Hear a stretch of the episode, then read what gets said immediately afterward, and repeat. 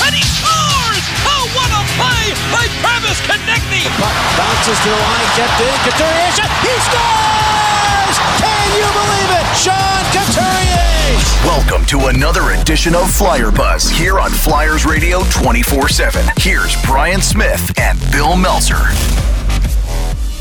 Hello, everyone, and welcome to another edition of Flyer Buzz here on Flyers Radio 24 7. I'm Brian Smith along with Bill Meltzer as we head into the bye week coming up here for the Philadelphia Flyers. The entire team will be off with about half of the rest of the league and get some R&R here over the next uh, week or so, but still a couple of games to be played before then. And uh, this is a lot of uh, a lot of people look at this as the unofficial halfway point of a given NHL season, although it's not uh, mathematical. Flyers hit that back in the first week of January. Uh, but uh, this might be a time for uh, the Flyers maybe to reset a little bit, although things certainly have been going better for the team as of late. Two wins in their last three headed into the Boston game and a couple of wins in a row at home. Uh, hopefully, helping to spark some things a little bit. Bill, we have certainly seen an interesting season so far uh, up and down the lineup and even into the front office here uh, for the Flyers. And while things uh, seem to have settled down over the past few weeks, there have been uh, a couple of small roster moves, leaving a lot of people wondering uh, what might be next for this team. I guess to start off, let's take a look at the play on the ice and uh, how things have kind of, again, settled down for this team a little bit over the past couple of weeks. Not as many wins as they would have liked, but some consistent play and uh, some of the chances starting to finally go in for him, plus a, a revamped power play. Um, what are your overall thoughts on this team looking back uh, in the first uh, couple of weeks of January here?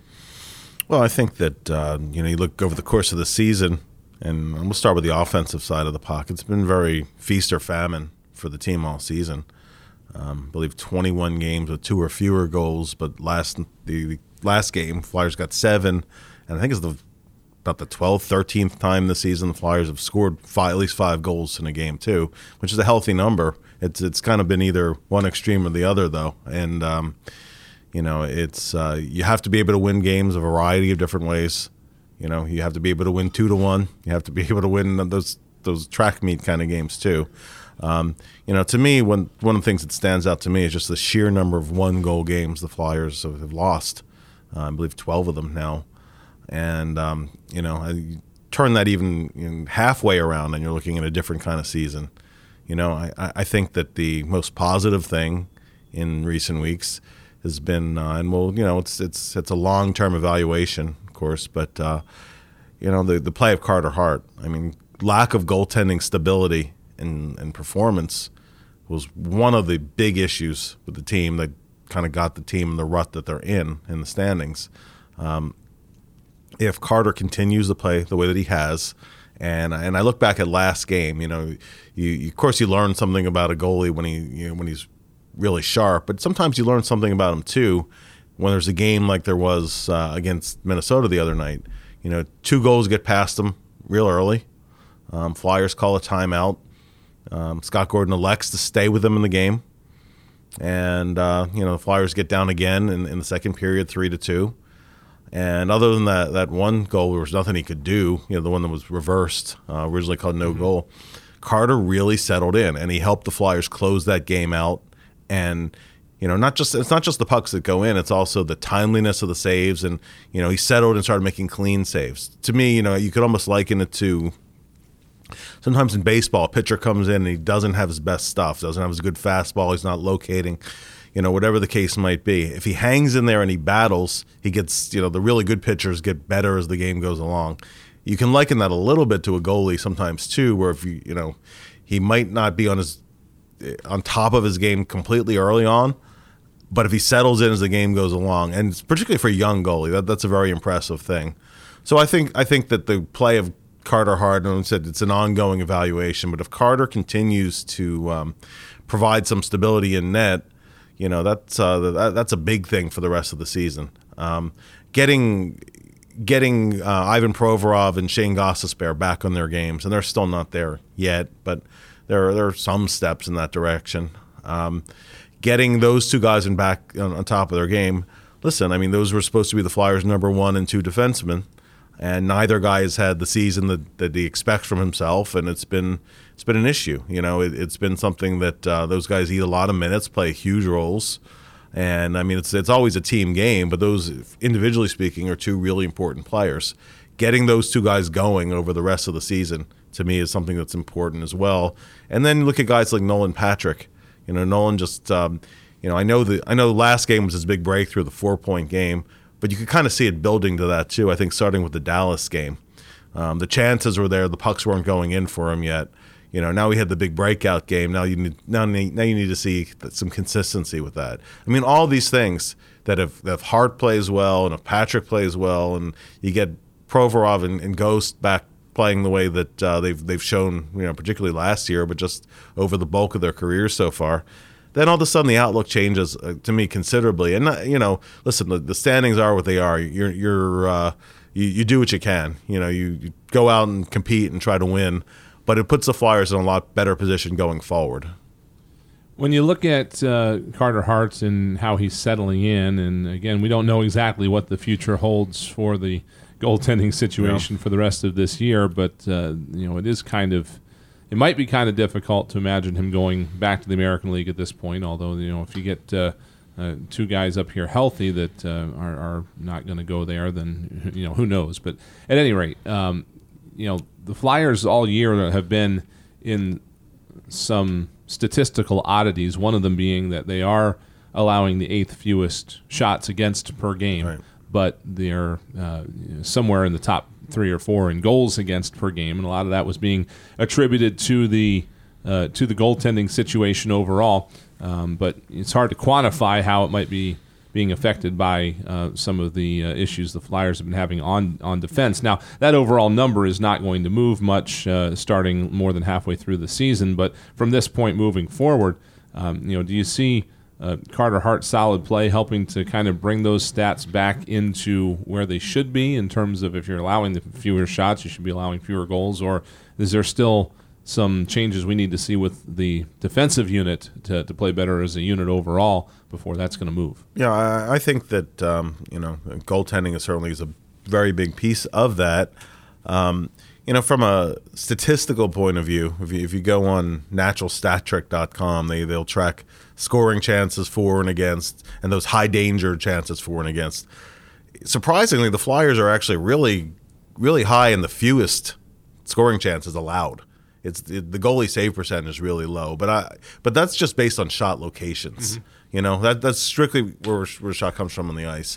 So I, I take that with a grain of salt to some degree. I mean, you know, you can look at uh, look at plays where uh, another team's most dangerous player is, is left open, and his shot from a certain spot is going to be a lot more dangerous than you know, say some other guy on the team. You know, like um, go, go go back to the four on four in the Calgary game. That spot where um, Johnny Gaudreau scored from, and he was wide open in the right circle because the Flyers were caught in a bad change.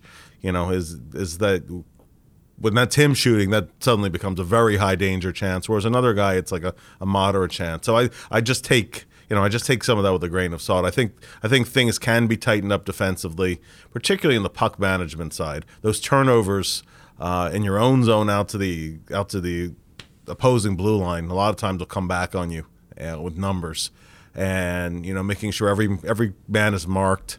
You know, those those kind of things. There's always there's always room to tighten that stuff up. We've seen the PK improve, but I, I do think some of those attention to detail areas that that overall numbers can can have hidden under there I, I think that it's unfair to blame it all on the goalies or on the defensemen either, for that matter, because you have to get back pressure from the forwards. It really is. It really is on everybody in the ice. When you look at where the goals against averages, it has to get better. Yes, goaltending is a piece of it, but I think everybody has a piece in it too. And it is a funny game in that regard, and you don't have to look any further than uh, the game the other night for the Flyers, where they scored four goals on six shots in 25 minutes. And you know, again, you think. Uh, you, you limit chances like that, um, you're going to come away with, with uh, an okay situation. But um, you know that was uh, you know something that had been happening to the Flyers. I feel like, and the players have talked about it. How it seems like every mistake they make ends up in the back of their net, whether it's a turnover at the offensive blue line or you know a, a misread in the uh,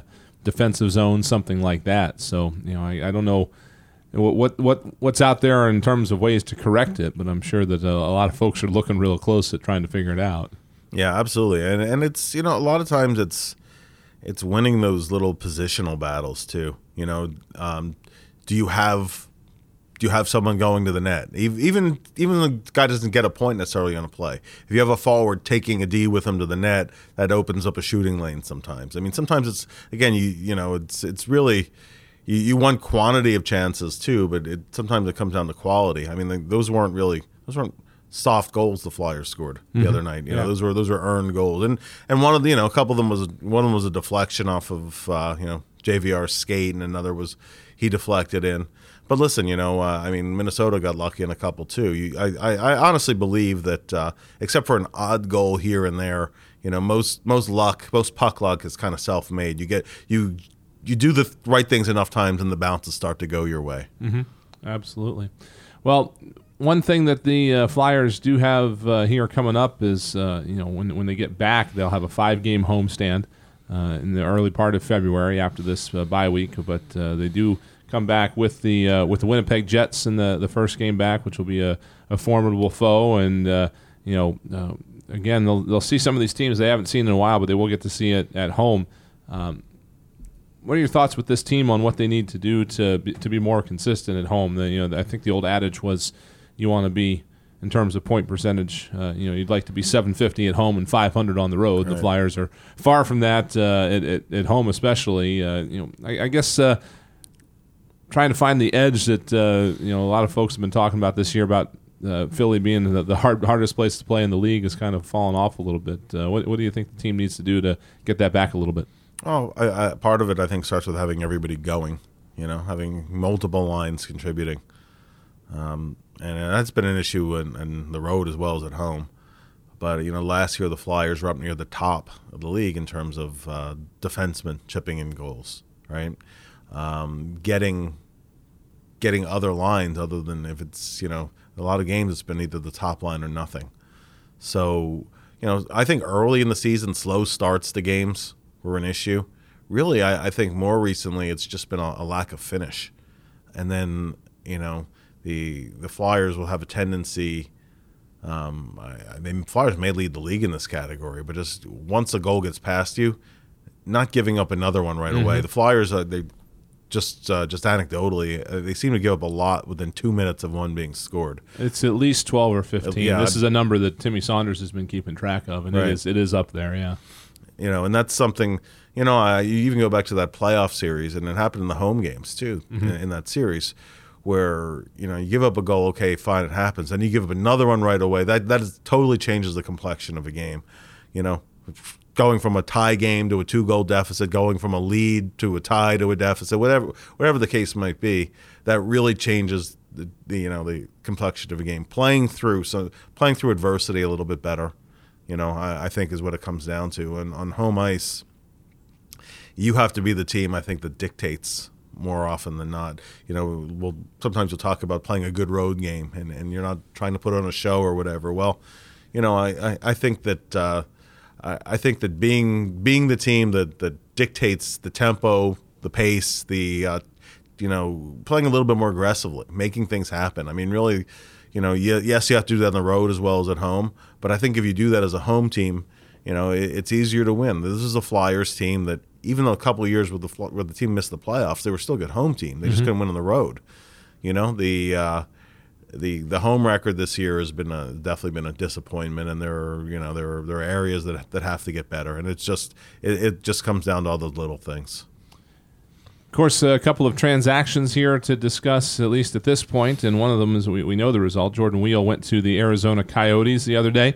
Uh, Flyers get back a sixth round pick and also uh, an ECHL defenseman uh, that the Coyotes needed to send in order to stay under the, the 50 contract limit. Um, just just curious your thoughts of that. Obviously, that is a move to uh, perhaps uh, relieve a little bit of a logjam at forward, and uh, you know Jordan Weal, while you know, effective uh, in certain situations, was was one of those guys on this roster that's been in the stratosphere as far as faceoffs go when he was playing. Um, you know, obviously didn't fit in the plans moving forward for, for Chuck Fletcher, and uh, just wanted to get your thoughts on that. And uh, you know, what what do you think? Uh, is that uh, one of the things that's just comes with a GM change that you have a player that obviously was uh, part of a deal from the last GM and uh, may not be part of the new one's plans. Right, and Jordan was only signed through the end of the season, so he was unrestricted at the end of the year, and he'd recently been recently been a healthy scratch, and you know Flyers have some other kind of smallish forwards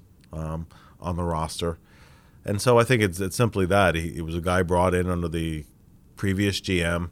He'd been tried in his career in a variety of different spots. He'd been tried on you know on wing. He'd been tried in the middle. Um, you know, the very beginning was playing some second line, but um, you know, not not this season, but when he first, you know, like a couple seasons ago when he came up, um, you know, but mostly mostly third line center role. He, that's a guy who, you know, if you look at him from the analytics side, uh, those numbers are good, but from a production side, you know, not not really, you know, not really where he's needed to be. You know, if, if I had a uh, and, and um, description of Jordan, was a player who looked very good in practice a lot of time. His, um, his skill level would stand out. Very good stick handler.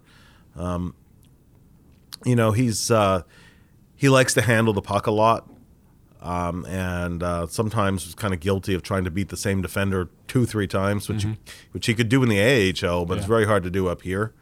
Um, you know, and it just it just wasn't clicking on more than a sporadic basis. So, you know, I, I certainly wish Jordan well with the uh, Coyotes. He's he's uh, very hardworking player. Even when he's in the lineup, oftentimes he's a guy who'll take extra skating. You know, he really really cares and, and working on his game. It just didn't work out for him, unfortunately. And then uh, Dale Weise cleared waivers on uh, on Wednesday afternoon, and uh, at the point of us recording this, is still with the team. And you know we don't know what what quite to make of that. Uh, what what ha- what that means now is that the Flyers can uh, send him to the American Hockey League without him clearing waivers again for a period of 30 days, or uh, you know it could be a precursor to something else. If he were to go to a different organization, he'd be able to go to the AHL from there. It's a bit of an odd situation, but.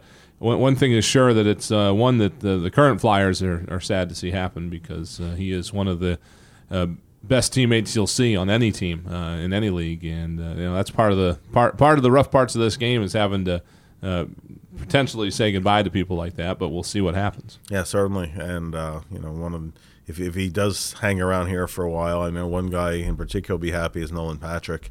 You know, Nolan's not Nolan's usually a guy of few words, but yesterday when the the news came that uh, uh, Weise was on waivers, you know. Um, uh, Nolan was, was kind of you know he was kind of down about it and just uh, was talking about how what a good teammate um, Dal has been to him and of course they're both from Winnipeg and just uh, just the way he you know um, welcomed him to the team as a veteran. How when you know Nolan has had those ups and downs early in his career, Dal's been there for him. All the things you expect from a, a veteran guy on the team, and uh, you know Dale's had I, I think you know for the most part not a not a bad season actually. Right. Um, you know he was a healthy scratch quite a bit last year. Uh, this year was was very effective in that fourth line role, and he worked his way up in the lineup for a while. Um, so I mean I, I think that as long as you know as long as Dale, whether it's going to be here, it's going to be somewhere else, uses the things that when he when he's effective. He's a big guy who's not a bad skater. Uh, if he plays a little physical edge to his game, plays a plays a north south kind of game, and you know, and and you know, he's not going to score a lot of goals, but he'll they'll get you one here and there. That's not really what you're looking for from him. But as long as he he does that, takes advantage of his size, his skating, and and uh, plays with a little bit of physical edge to his game, you know, whether you know whether he, he gets moved somewhere you know this season or not we'll, we'll see but i mean I, I think that he's a guy who you know can help a team in the right situation So we'll see what happens here as uh, the, fan, the Flyers uh, continue on and uh, approach their bye week. They'll be off all of next week. Uh, half the league will be off next week, leading into the All Star game, and then the other half of the league will be off the week after the All Star game. Flyers will be back following uh, that week uh, and the two days after the All Star game. All Star game this year, by the way, is Friday Saturday. That's a change from recent years. Skills will be on Friday night and the game itself will be on Saturday night. Claude Giroux, of course, is the Flyers representative at the All Star Game. Sixth trip for him uh, to the annual event. So uh, you can uh, follow along with us here at Flyers Radio 24 7. We're going to try to do some neat things with him from San Jose. And, of course, PhiladelphiaFlyers.com will have all the coverage as well as our Flyers social channels of uh, NHL All Star Weekend coming up here. We'll move on to the uh, the Lehigh Valley Phantoms, who have. Uh, I guess, become mortal, you would say, and not that they were uh, ever uh, running away with the league, but they've had a bit of a bump in the last couple of weeks. Uh, I guess give us an update on them and uh, what's going on in general with that team. They also have their All Star break coming up, uh, and uh, we'll head into the stretch run of their season after that. What's what's the deal in Lehigh Valley? Yeah, Phantoms got off to a really good start after Scott Gordon was moved up here, and Kerry Huffman was named the interim coach. I think they uh, were 4 0 and 1 in the first five. Uh, last two weekends, uh, they had you know the, the AHL special, the Friday, Saturday, Sunday games. Uh, they they lost two or three the first weekend, and this past weekend they lost all three of them. Um, and it's been you know it's been a bit of a tough go for the team lately, as, as, as you were saying. Um, they've been very racked with injuries and, and call ups. Uh, on last Saturday against Hershey, the Phantoms only had 11, uh, 11 healthy forwards to dress.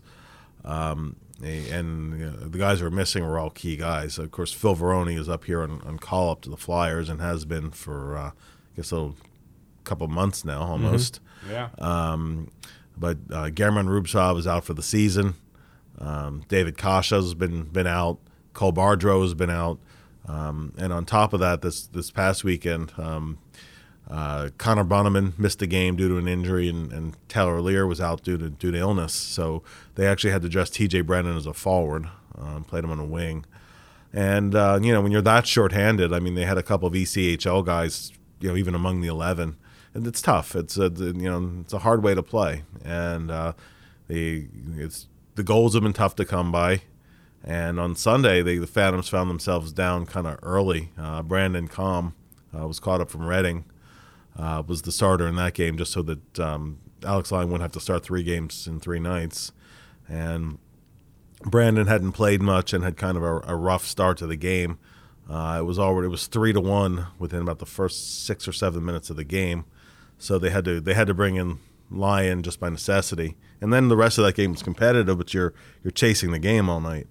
So um, you know the it, they they lost that one too after a pretty pretty poor performance on on Saturday. Uh, it'll be interesting to see now that they're getting some bodies back in the lineup, um, how they uh, how they fare. They're they're playing as we're recording this. They're playing tonight, um, the same night the, the Flyers play. So they're going to need to get back on the winning track a little bit.